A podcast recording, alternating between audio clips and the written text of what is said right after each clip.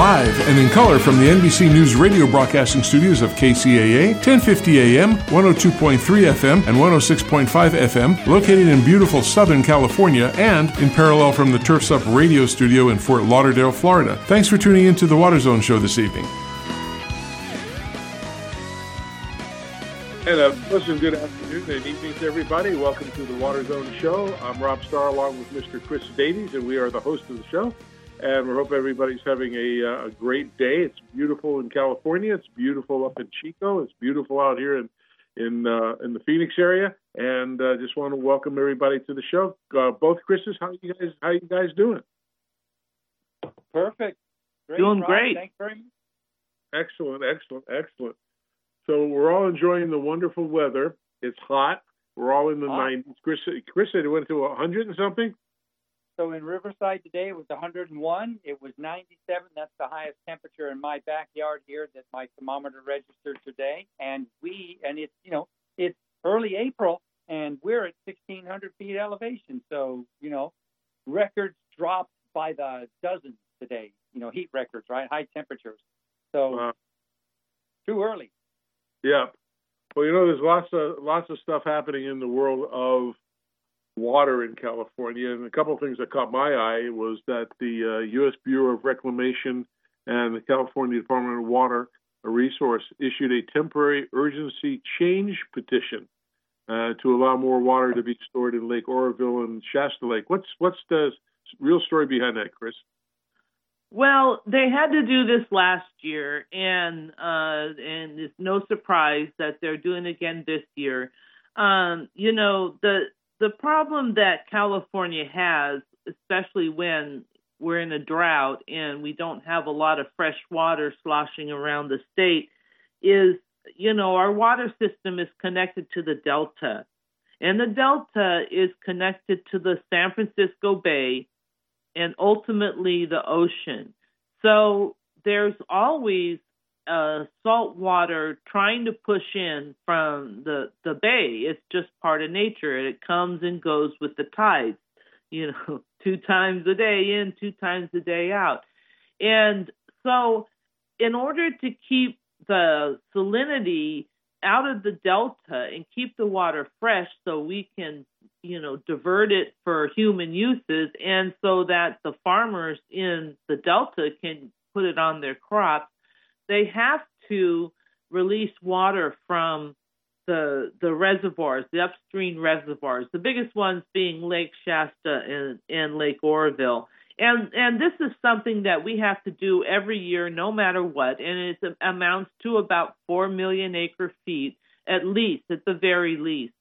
Now, the Delta is a whole network of channels that really kind of came into being in like the late 1800s to I think about 1910, 1920. By then, it was already there and it had already taken shape. So, water doesn't move efficiently around the delta. I mean, if we were going to if we were going to do this today, we would probably surely have set up the delta in a completely different way. But the situation is such in the delta that uh, if salinity gets into certain parts of the delta, it's not going to get out um, unless there is a huge bunch of fresh water, like a major storm, a gully washer, as we might say. And there's no other way to get it out. And uh, you know, there's these pinch points in the delta where water flows in and and it doesn't flow out so much. So if the tides push salinity into those areas, um, then you know, all then the delta really becomes unusable for everybody. So they put a temporary rock barrier across one of these pinch points. Uh, they are considering uh, putting rock barriers across other uh, channels in the delta. They're kind of examining that and doing some environmental report, reports on it. It's really hard to do because it's a very complex network, and you know the the Delta farmers are actually very supportive of this kind of thing because they understand. I mean, they get it. If if the delta becomes salty, then nobody can use it. So, um, but these are tough decisions because if you have a farm and you're on the wrong side of that barrier, then you know you've got some impact. But uh, you know, we'll we'll see what happens uh, as we move forward. But so, anyways, they've got this approval to keep the barrier in, and they've got this approval to modify or loosen some of the regulatory standards so that they can keep more water in the upstream reservoirs, which, you know, there's just not a lot of water in the reservoirs. So, um, I think it, you know, it seems to be generally a good thing. The, you know, the water agencies and the Delta farmers seem to be uh, okay with it. There are uh, people that are concerned, you know, environmentally, uh, because when you when you're doing these things, it, it's messing with species, you know, endangered species and the like that are also there in the delta. So uh, it just becomes a really hard, hard time, I think. Well, I know one of one of the things I read, which was probably close to Mr. Davies' heart, was that you know the California salmon are at risk for extinction. You know, and there's a I guess there's a proposed plan to to save them. And but but just going back to what you, you last said, because I just thought of that wasn't wasn't this temporary urgent petition didn't that happen like a year ago or two and then they kind of sloughed on it a little bit and then now they're just re reconstituting it well they they had one in force last year and and so now this year yeah they do these things when the drought situation gets dire this is earlier this year you know when when we got all that rain in december you know, people got a bit more optimistic about what our water situation was going to be. And the Department of Water Resources uh, had a, they were planning to get another uh, temporary urgency change petition petition in place, but then we got all that uh, all that precipitation, and and so they withdrew it. Um, you know, but there's no doubt that that extra petition, that extra precipitation that fell that put water in the reservoirs was helpful to the environment and to everything. But yeah, then when things turn dry, yeah, now they're back, uh, you know, getting another one. Uh, it's just kind of the sad situation that it's it this seems to be the only way that we can deal with drought is to have these you know emergency petitions uh, you know, it's not always the best way to go about it. And you know, they've made plans in the past, and this is this is one of the things that that I think, and I think it bears some thought. You know, the environmentalists say, you know, we've worked all this out. We have these negotiations, and we say if water gets critically dry, you're going to do this, this, that, and the other thing. And then when the water gets dry, you you want to you know change those standards you know we we already sort of agreed on what you were going to do and now you're not doing it and you're asking you know to relax these standards. And you know there there's a there's a shred of truth in that you know. Why didn't you figure out you know what to do? And then people have to stick with it when it gets hard you know. So i mean there's that's not an unreasonable situation. You know, but then because you know this is California water, and there's always other dimensions, and the, the that dimension being that these dry conditions are really kind of off the charts in a lot of yeah. ways with yeah. what they have planned for. Uh, yeah. You know, they were they did. No one thought we'd see these high temperatures that we're seeing, and these high temperatures uh, have a lot of effect on it. They impact a lot of things um, you know, how much the vegetation takes up, the water demand of crops that you're irrigating, the water demand in the forest, what the trees and the landscape will use. Um, it, it varies, you know, it, it goes up with every degree of temperature up. So, you know, we, we may say, oh, a couple degrees average temperature and shrug our shoulders and say, well, we'll just crank our, you know, air conditioning down all that more but uh, you know, the, it means a lot to the environment. It's not a small thing to the environment. It doesn't. The environment can't, you know, kick up their air conditioner. So that's true. Well, I didn't mean to divert from uh, the original question I was starting to ask, but I, I just thought of that as I'm starting that with you. So, so the salmon are at risk of extinction, and I know there's some proposed plan, but some people think it's it's good for hope, and some people think it's more controversy. How's that going to affect uh, Mr. Davies' fishing experience on the Delta? yeah, um, the you know the the winter run salmon are an, an endangered population of fish. They live uh, right below Shasta Dam. They used to have access up above Shasta Dam before they built Shasta Dam. One of the big problems that we have is that uh, um, it's the the water temperatures um, on the valley floor are very hot, and uh, you know, at, with these increasing temperatures, uh, the fish are not really getting the colder water that they need below Shasta Dam. And this is kind of true at, at a lot of uh, places around the state where there are dams with salmon below them. They used to have access to that habitat up above the dam, and that's where the cold water is now. It's not really down in the rivers.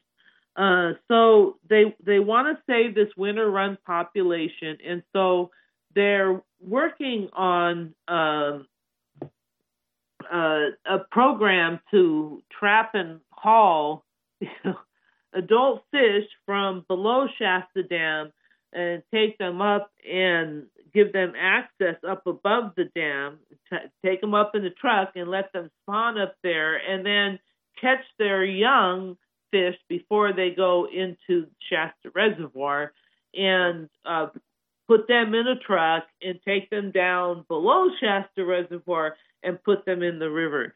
Um, and it, it is a controversial program. And uh, yeah, they don't even get frequent trucking miles for that either. well, you know, and, and we move these fish around, but it's it's really very very hard. Um, it, you know, it's uh, it, it, I don't. There's a there's a, a bit of mortality just in the transportation process.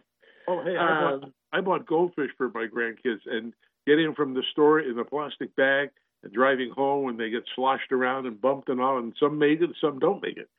so I, I got to figure it's got to be the same thing if they put them in a big tanker truck or something. Yeah, and you know what's interesting is that the um, the Winnemem Wintu tribe has um, they're they're very, they're a tribe that's very connected to the salmon, and they have been uh, working on trying to uh, bring back the salmon.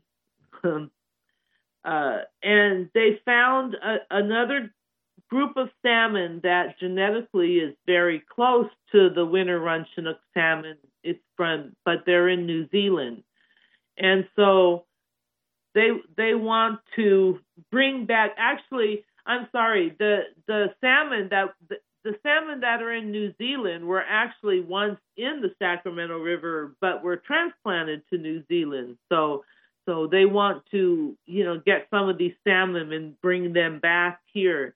Um, and you know, with endangered species, you know, the government's just not always down for all these sorts of things. Uh, but they've been working on that, you know, because well, you got to analyze this and you know, rap, rap, rap. But uh, you know, but that's kind of an interesting dimension on on this. So, uh, you know, but the big problem is is how do you get the dam, the fish over the dam? Uh, you know, the Indian tribe wants to create some sort of swimway so that you know the the fish don't have to get in the truck. You know. Yeah. uh, you know, it it's and fish passage at dams, especially these very tall dams. I mean, it's something that's been looked at all all up and down the state. Uh, there's a crew up in the Pacific Northwest that actually uh, created this uh, and this is I'm not kidding here. It's sort of a suction device that would shoot the van the the adult salmon up over the dam. You know, like no, I was I, funny you say that. I, I was just thinking something like that. Sort of launching them over the dam. I mean, I'm, I don't know if fish have heart attacks, but I mean that that would be like one hell of a thing. Uh, you know, there but, are but videos they, on YouTube of that, Chris. Yeah, yeah. As far as I know, at least in California, it's not being implemented. But uh, but yeah, that, that's some crazy looking stuff there. The, the only so, thing I've ever seen on like a National Geographic is is the bears in California standing in the in the lakes or streams, and as the fish are jumping up and they're trying to catch it and eat it. Yeah, you know, one of the most interesting things that I I ever learned, you know, sometimes I'm sitting in the room with these presentations and and they just say something that just blows my mind. And what really blew my mind is that uh, this biologist, salmon biologist, was talking about how marine nutrients are important for the, the forest here in California. Um, marine nutrients, and and I was like, wow, how do how do they get there? Well, they get there because the salmon come up the the river to the high country, and the bears would eat the salmon and take the salmon carcass out into the forest where it degrades, and that's part of the ecosystem of the forest. So you know, it's that's amazing. The forest needs those marine nutrients, part of the whole nutrient cycle of it all. I mean, amazing, isn't it? Yep. I thought it was at least. You know. You know, another another interesting thing that uh, you were publishing is is about the increase in atmospheric thirst, and and and what that's what that's happening. So the water is getting sucked up out of out of the earth going up to the atmosphere and staying there, and it's not coming back down. Uh, tell, tell us a little about that story. Yeah, that was that just came out from the Desert Research Institute, uh, where they the they were measuring evaporative de- demand, which is the potential loss of water from the Earth's surface, and it depends on a lot of things with our, our good friend temperature, which we're experiencing that affects it, but also humidity and wind speed and other things.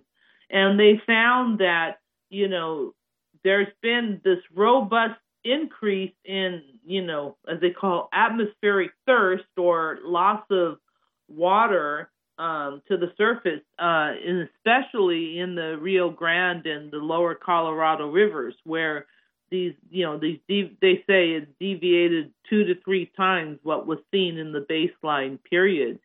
So you know we're getting a lot more of this evaporative demand uh, now than what even what we were getting 20 to 40 years ago which just kind of goes back to you know the effective temperature on the landscape. It may not seem like you know, a couple degrees average change is, is much, but it, it it means a whole lot to to you know the world or the environmental world, I guess I should say. I know uh, Chris. Chris and I had lots of conversations with a couple of companies that did atmospheric uh, harvesting, water harvesting. Chris, do you think that would be something that would start to boom now? You know, I my my theory is that everything is connected to everything else. And I actually think it's really showing through. And yeah, if you start pulling water out of the air to create your drinking water, some critter or something, some aspect of the world is going to miss that. Uh, I, you know, there's nothing that comes from, you know, nothing comes from nothing.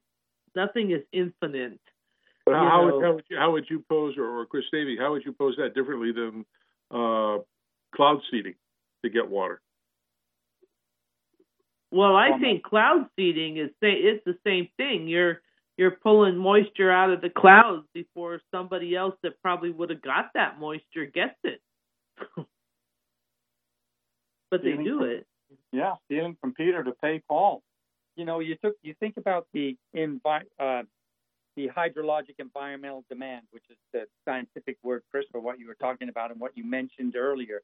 We put that as kind of a second, you know, we put that in a second position uh, or the back seat, if you will, because we always look at drought or the lack of water um, from a uh, personal and a human perspective, right? How how it affects us as humans, residential, ag, um, commercial, and and um, and uh, human uses of water. Not so much from thinking about a real factor uh, in nature, and that is that our environment, our trees, our our land, our lakes, our rivers, our streams, our wildlife that it supports, also has a hydrologic uh, demand, and it's it's just so strange that uh, that that we put that second over the human uh, demand for water.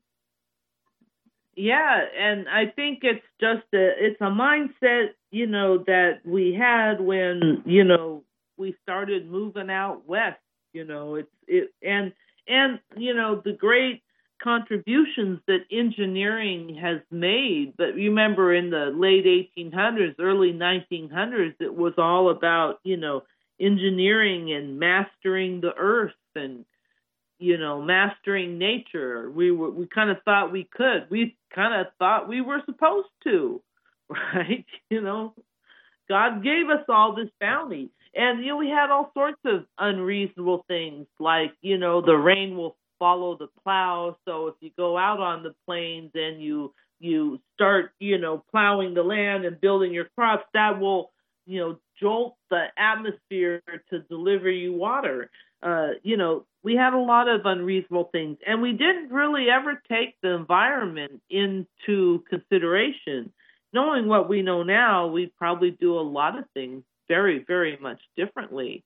Um, but you know that's kind of how we evolved and changing our mindset is it's really it's really tough you know well, chris can we ping back on the drought just a little bit here before we reach the bottom of, uh, of the oh, half sure. hour here just go back and look at where the state uh, what the state has done this this week and looking at governor newsom's uh, drought order and and you know the fact that the snow measurement survey just happened and it was you know virtually non-existent, Chris.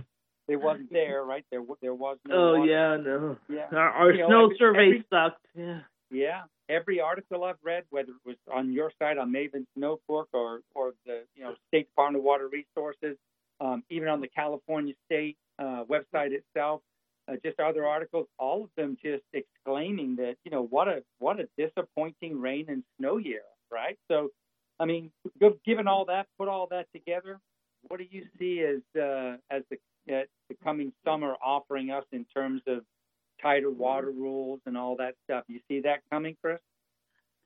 Yeah, although it's going to be, you know, interesting to see how that gets implemented because, you know, Newsom uh, has not really done a lot. You know, I mean, he put out an executive order and he sort of asked for some things, but you know, he didn't really do as much as he could have.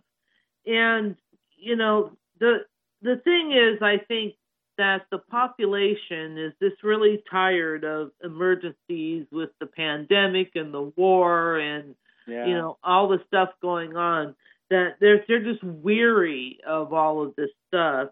Um, yeah, but I read that. They they yeah. refer to it as another, you know, cry wolf agenda, right? So, but uh, it's real, Chris. So.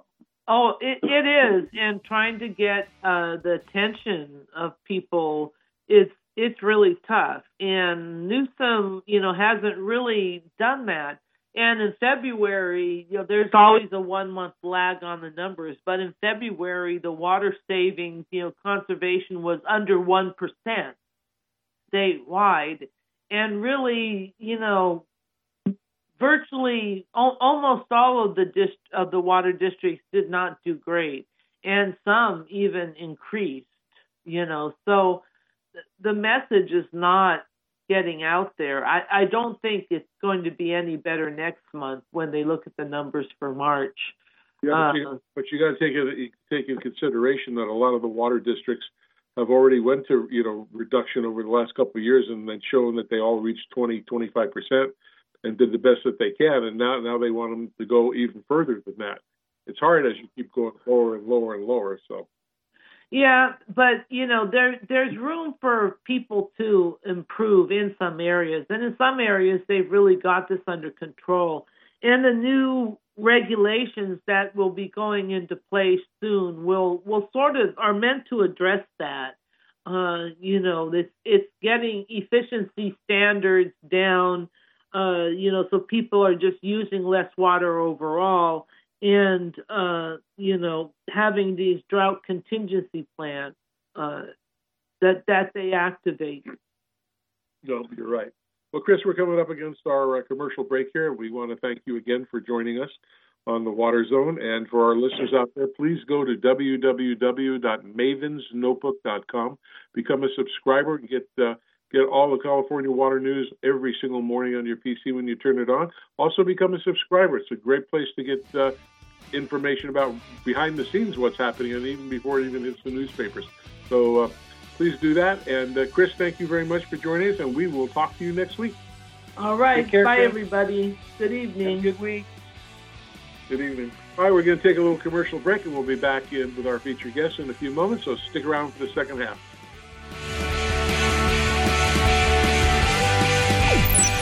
This is 1050 AM KCAA Loma Linda and 106.5 FM Yucaipa. Are you presently part of the irrigation industry as a worker or business owner? Do you want to learn how you and your staff can boost your knowledge and productivity? Then you should check out Irrigator Technical Training School. Irrigator Tech is the leading source of quality instruction serving all facets of the irrigation industry. Their courses provide a basic, easy to understand approach that raises the skill level, competency, and professionalism of landscape and irrigation personnel through practical education and services. Irrigator Tech combines classroom and real life hands on training, leading to a well recognized certification that both customers and employers demand. Irrigator Tech specialized courses can help you quickly become a certified irrigation auditor or a certified installer, repair, maintenance, or backflow technician Courses also include certificates in smart water application or becoming a certified tree worker. Most importantly, all certifications are state recognized, and Irrigator Tech offers annual renewal classes to help keep your certification up to date. So, whether you work in California, Washington, Oregon, Nevada, or Arizona, there's an Irrigator Tech class near you. For more information on how to jumpstart your career, call Irrigator Tech toll free 866 614 1755 or visit them on the web at irrigatortech.com. That's toll free 866 614 1755 and on the web at irrigatortech.com.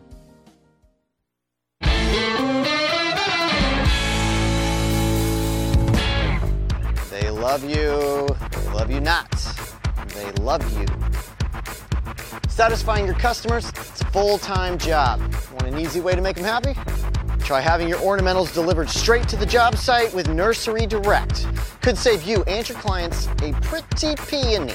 Think about it. Instead of driving to the nearest nursery, picking up the order, and then driving to the job site, the crew's able to begin work right away. That cuts time and labor. Savings you can pass on to your customers. And you can get your plants delivered direct, even if you don't have a nursery branch in your area. Here's another quick tip. Keep a substitutions list on standby for every project, so your team knows what to do in case a plant isn't in stock. Because there's nothing customers appreciate more than a project that finishes on time and on budget. They love you. They really love you. Aww. Tuned in to KCAA, the station that leaves no listener behind.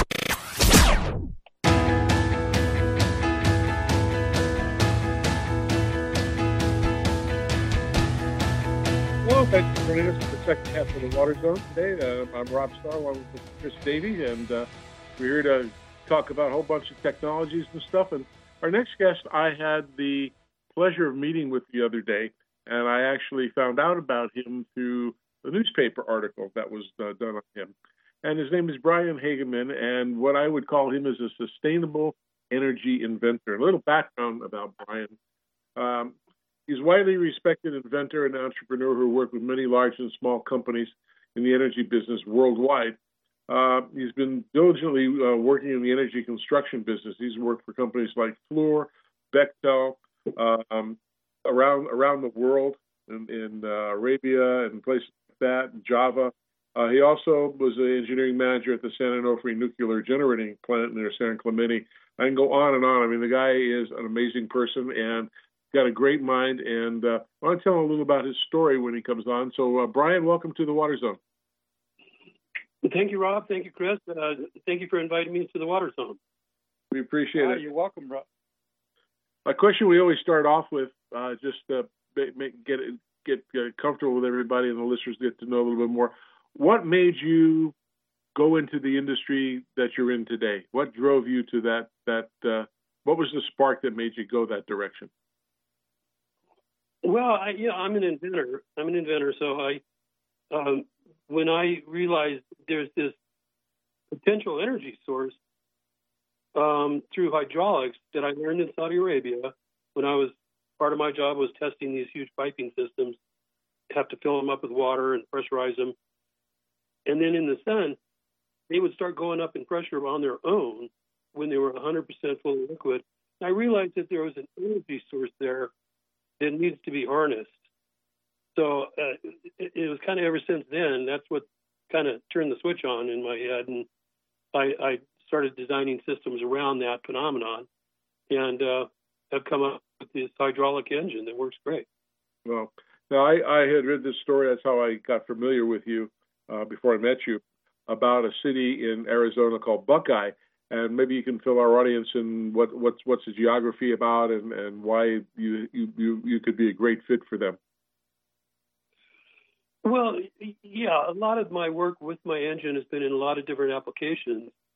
Uh, desalination is, is is one of the applications that I've been studying, and uh, when I found out that uh, the city of Buckeye is sitting on a huge aquifer that's uh, brackish water, salt water, I, I, I realized that right here in my backyard is where I should be developing the technology for that type of application. It's for my engine. It's the it's the easiest application of pumping water through reverse osmosis membranes is real easy for me to do, and and I use 100% solar power. Uh, we're the only kind of engine that uh, can can convert solar thermal heat into hydraulic shaft power. So this is a, a perfect location for me to start taking the technology commercial. Yeah, I, yeah, I, yeah, and the city is uh, being receptive. Um, I'm hoping to work with them on a pilot plant here in in Arizona at Buckeye to show off how we can add to the city's water supply with this uh, water that's been underground but hasn't been used because it's got salt in it. So I'll take the salt out of it and uh, uh, work with the city of Buckeye on adding a, a new water source for them. And Buckeye Buckeye was way back when. I mean, it's it's being more populated today. Actually, it's the fastest growing city in the country.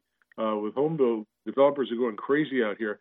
Um, but a lot of that territory, a lot of it, it's still a huge place that's undeveloped, and the undeveloped, a lot of the undeveloped, well, undeveloped in the sense of housing, but it's a big farm territory here, and and to get that water, get some good fresh water in, and do something with this aquifer that's just, you know, salinity, you know, saturated. I think that could be a great thing. Can you tell us a little about how how the system works and you know what you know how, how you're going forward with it. You showed me a model when I was at your facility, uh, but maybe get our audience a little bit more familiar with uh, actually how how it kind of works in layman's terms, I guess, for that.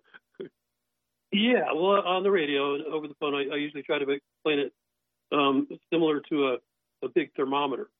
The thermometer, you've got a reservoir of liquid in the bottom, and then a capillary tube going up. And as you heat up and cool down that reservoir of liquid at the bottom, that uh, capillary tube will the, the liquid in it will go up or down depending on temperature. I take a similar thermometer, only I build it out of steel, and uh, have a high uh, uh, get a, a, a, fluid in with a high coefficient of expansion, and then that liquid goes up the capillary tube that I put a piston in it, and I'm so I'm pushing up and down a piston inside of this thermometer, and I control hot water and cold water to to pour over that bottom reservoir, and in that reservoir we use liquid liquid CO2. It's got a super big expansion coefficient, and so we uh, heat up and cool down that liquid CO2 controlled by our system uh, with a, a, bunch of solenoid valves, valves to uh, heat it up and cool it down in sequence. And then uh, uh, it pushes a piston with a hydraulic force that is huge amount of force. A 350 horsepower hydraulic engine or a, the hydraulic motor that we will turn uh, with our hydraulic engine, it, it's four times more torque than 350 horsepower internal combustion engine. So 350 horsepower uh, internal combustion has about 350 foot pounds of torque. We have over a thousand foot pounds of torque with the same 350 hydraulic motor. So it's uh, yeah, that's that's kind of how it works in a nutshell. We have a, a shaft that turns, and the shaft that turns with the hydraulic force can be hooked up to uh, electric generators or water pumps or compressors or big fans or anything that you use an electric motor, steam engine, or gas turbine for now. I can do the same with, with solar thermal power in a much more efficient way. And the, the, the big deal about it is that we don't have to change phase. If we heat up and cool down our working fluid, we just go from 80 to 180 Fahrenheit. And so we don't have to change phase, which we don't, not having to go through a phase change, we don't have to go through a huge amount of BTUs required to, to turn that water to steam and then back to condensate. Uses up a huge amount of energy that we don't have to deal with. So we end up generating this power just at a tenth of the cost uh, that a, that any other system uses. So, how do you, how do you? So Brian, oh. go ahead, Chris. I was going to just say, uh, Rob, thanks. So, got just a couple of questions coming in through uh, through uh, the email here. Um, kind of back to the, the, desalination issue. A couple of the listeners, common, common, couple of questions here that have come in. You know, a lot of folks are asking this. They're saying, how does you know, in a in an aquifer, how does so much salt water get so far uh, inland? Uh, you know, maybe you can answer that question for our listeners. Yeah, very good. It's uh, you know, we, we we hear about a lot of brackish water in inland, you know, on the Pacific coast, Redondo Beach, and those areas that, that have saltwater intrusion from the ocean. But in out in the desert, yeah, it's uh, the one of the reasons it's so salty is because the, the, the water flow from north to south is underground. We've got all this water flowing underground that you don't see.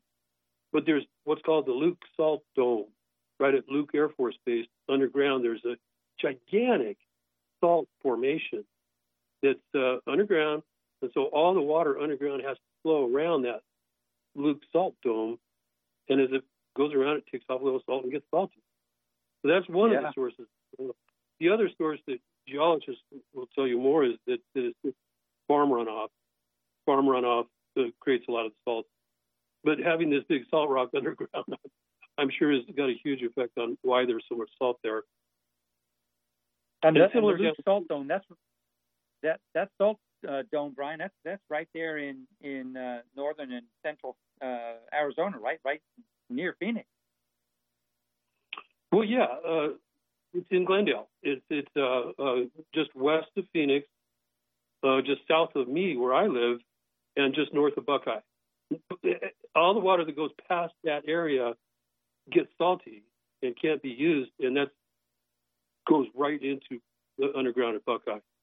And and then Buckeye is uh, also it's called a waterlogged aquifer because there's too much water. The water is so much water under there bottlenecked that the, the, the water will come up nearly to the surface. There's places where you and, can dig four feet, four feet in, in water. Wow. And if it can be desalinated and used or, or made suitable for human consumption, um, I know in the notes that I read that Rob provided me that that, that uh, you know it's enough for like a million homes right, to provide water for a million homes. That's substantial. Well, that's, that's my estimate. That's my estimate. Uh, you know, uh, I could be off, but uh, the study that I did on on the water and their uh, using their studies as the basis, and the amount of salt water that they pump out for the benefit of the farmers, because the salt water is so shallow, it's actually getting into the crops root line of the crops. So they dewater for the benefit of the farmers, and so it won't, the salt water won't get into their their uh, roots of alfalfa crops or whatever else they're growing. And all this water that they're pumping out now is is I'm figuring five percent of the total water available, which would bring it up 100 percent would be that many homes, yeah, million homes. Yeah, yeah. It's, it's potentially there, but of course, getting it out of the ground, there's a, a, a ton of old laws, grandfathered in laws that have to be moved around, and so we're just starting at the start with just a, a small pilot project, getting everybody used to it. Plus the price, I'm gonna, you know, it's going to cost a little bit more, but nowhere near the cost of desalination like in San Diego or where you see in California. So what what happens? How do you how do you handle the salt removal, or what do you do with that salt? Yeah, the salt comes out of the membrane just like a normal reverse osmosis membrane. Two streams of water come out of it. One clean H2O, and the other one is heavy salt brine.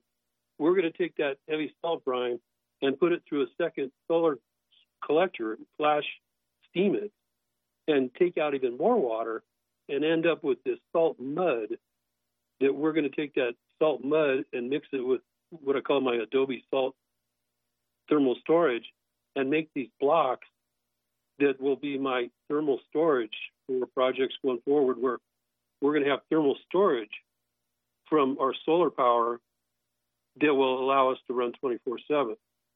So we're going to use all that salt, all the salt that comes out of it, I'm going to use in our thermal storage. Wow, it's a totally different approach to companies like IDE and others who are the. I know IDE is the largest uh, desal uh, uh, company in, in, the world. Um, now, the, the, unit that I saw on that table, which was a, I'm guessing six to eight foot table, if if that was if that system was implemented, how much water could that control or purify?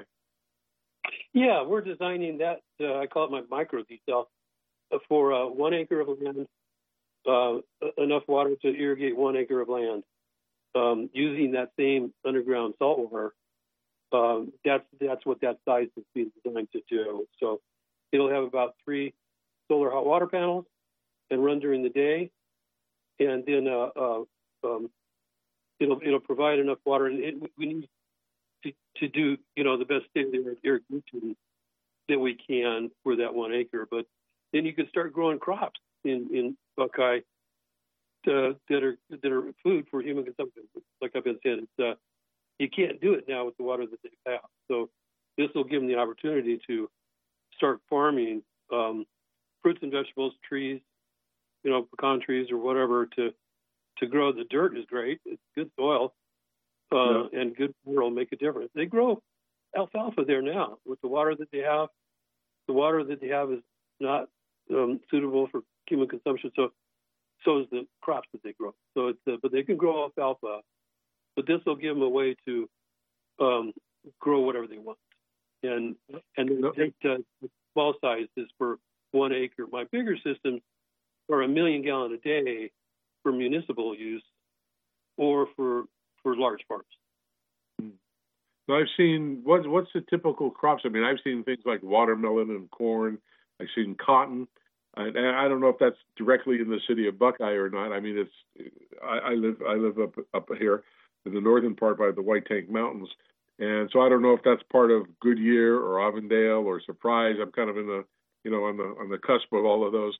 But what what what is the main crops that because this was a big farming community. Even one of our sponsors, uh, Kellogg's Garden Products, they had a facility out here making uh, uh, uh, uh organic soils and stuff out here in, in, Buckeye. I found out. But what what what's the typical crops or agriculture that they do here?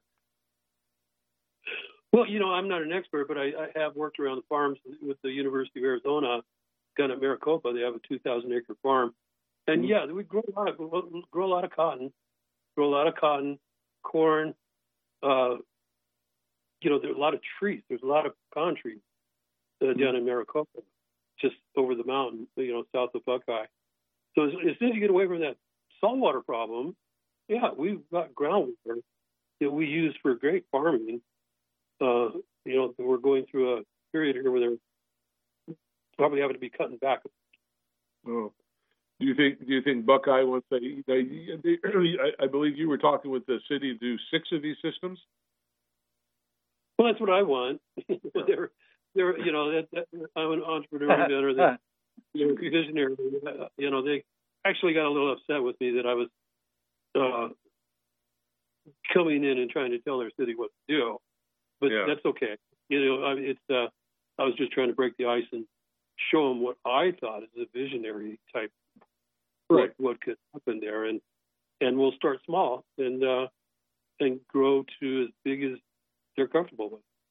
Uh, hey, well, uh, Brian, let me ask you another question here again from from listener comments, I guess, and you know, so these are you know regular people, uh, you know, the lay person, if you will, asking this question. You've mentioned the thermal hydraulic engine a couple of times, so you know, a couple of the listeners are going, hey, can can you ask Brian to talk a little bit more about that?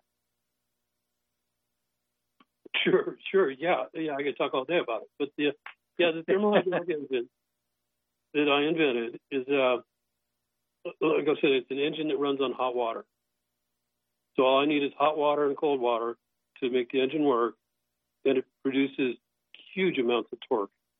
And what, what's neat about it is that this type of technology, replacing electric motors, it enables other projects that before were economically unfeasible, now they can become feasible. There's a lot of projects out there that don't get done because it costs too much money to run with electricity for right, pumps, right. especially in water. They don't get done. So I can come in and, you know, just instead of their electric motor there, I can pump water out of the ground or pump water uphill and uh, yeah. uh, do it, cheap, you know, cheaper, way cheaper and just using the, the heat from the sun. Yeah, I guess you got a little bit to the crux of, of some of the detail in that in these uh, listener questions. Or, you know, is this is this like uh, you know a huge capital expense machine that uh, you know the the common man, so to speak, won't be able to afford, or or is it something that you know you can you know take the put on your countertop and uh, and start to use it? Well, that's that's one of the great things about it. It, it, it doesn't need aircraft precision parts. I mean, uh, the the pistons and cylinders that I use are kind of off the shelf uh, piston cylinders that you see on heavy equipment, you know, dump trucks, those big cylinders with the chrome shaft coming out of it to do all that work, bulldozers and stuff like that.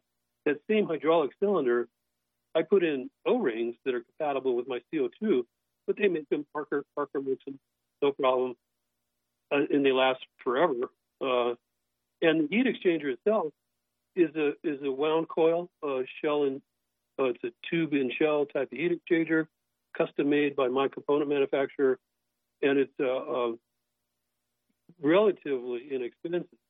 I mean, it, it, you know it depends on what size you're talking about. If you want a home unit, we'll eventually have home unit for Freon compressors. That um, uh, you live in Phoenix, you'd love to have this. It's a solar powered freon compressor. It'll uh, compress all the freon you need to keep your house cold and not use the electricity that you're using now. So that that just runs on hot and cold water. Yeah, there, there's a ton of different applications. But yeah, we'll be what the, the guys that I hired to train to run my engines are, are guys that are kind of a cross between a mechanic and a freon air conditioner guy because I need the Freon air conditioning background to when I fill my systems, I'm vacuuming and filling, similar to the way you fill Freon in a Freon system. But then it's an engine. It's got valves and cylinders and pistons that a, lot of stuff similar to a car engine. So it's kind of a cross between a, a mechanic working on it that's uh, versed in car engines and, and air conditioning you know, a lot of a lot of our listeners are, you know, they they know about desal plants and they always think, yeah, it's by the ocean. And I know, you know, there's a whole host of, of permits going to build more uh, desal plants on the West Coast from San Diego all the way up to Monterey and above. And yet, when you start telling people, you know, desal's been used inland a lot, and they don't realize that there's a need for that. And as you're pointing out, like the city of Buckeye, I'm sure there's other places in the country that that, that has a similar situation, and, and it can look for something. And, and you're right. Is is is the permitting and and the construction of these the same? I mean, I know it's not a gigantic plant like the one in uh, in San Diego or Carlsbad actually, um, but the, the, to, to put those in the things is it going to take 17 years like the one in in, in Carlsbad to, to get approved and online, or is this something that can accelerate that dramatically? Yeah, yeah. I did a case study on on building a desalination plant, an electric plant in Long Beach, mm-hmm. um, and and there was I think 15 or 17 government organizations that I had to go through to get permitting. Mm-hmm. There was 15, so that that was a huge amount of work to get anything done. But in Arizona, it involves three, three, three entities. You know, maybe four, but uh, it's all kind of uh, consolidated within the state government. Uh, environmental uh, quality assurance, uh, of course, but within the water water permitting for taking the water out of the ground. I've been working with that group, a big water resource group, and then the city itself, of mm-hmm. course, uh, has rights to that water, and they would have to approve a project like this. And but it's a whole lot less in, in uh, this case in Arizona than it is in California for sure eventually someday I want to, you know, start uh, working with one of the big desal companies in California to show them how I can help, you know, get rid of their electric overhead. And uh, but uh, I don't know if I'd want to start something out there in California myself. Arizona no. here is perfect, perfect spot for me. Yeah, because I know I know you know there's been discussions you know move a desal plant more out to the ocean so they can use wind power and and all that stuff. And that's you know that's a heavy cost, and and then they got to worry about the brackish water, and then what do they do with that, and, and the temperature, and all of that. I mean, there's so many things that I can understand, and, and especially with the what do you call it, the uh, uh, ecological environment uh, studies and things like that, which take forever and, ever and ever. Uh, where can where can people get some more information about uh, you and your and your company and your product? Well, there's two resources. If you want to know a whole lot more about the technology itself, uh, and what I've got, what I've gone through personally with it, uh, BrianHagerman.us is my uh, inventor website. BrianHagerman.us, bunch of videos and pictures and a whole bio of what I've done in my career. And then DelugeInc.com. DelugeInc.com is my company. Deluge Technologies Inc. is my company. That the website is DelugeInc.com so they can go there and, and contact me through either website. But uh, BrianHagerman.us has uh, got a ton of information. Well, I, I got to tell you, I was one very blessed that I got to meet you the other day and see see your your products and stuff and uh, talk to you. And uh, I, I find you to be very interesting and very smart. And uh, you know, I'd like to follow up with you some more as you go down this road and and, and and. Uh, uh, you know, I wish you the best of luck because, like I said, I think you have something that's state of the future, not state of the art, state of the future that you can get now. So we appreciate you coming on the show, Brian, and uh, we will get back to you to have some more conversation. Thank you very much, Rob. Thanks, Chris. I appreciate it. Great. You're welcome, Brian. Thanks for coming on. Yeah. Well, Chris, Thank that was you. pretty. That was pretty interesting. Like I said, I wish you were here to take a look at uh, what I saw the other day. I was uh, I was just blown away.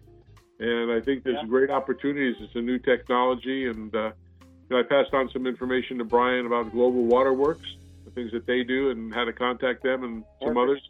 And uh, I think uh, it, it's going to be a unique thing, at least for city here. I never, I never knew that we had uh, that kind of water here and how saturated it was. That's that's the southern part of Buckeye, which, and I don't, I live on the northern part, so I, I, I just know there's lots of farms here at the other end. So Anyway, that's all I got. Anything new for the week, Chris, that we need to tell our audience? Nope, I don't think so. But the most important thing we say every week, Rob, is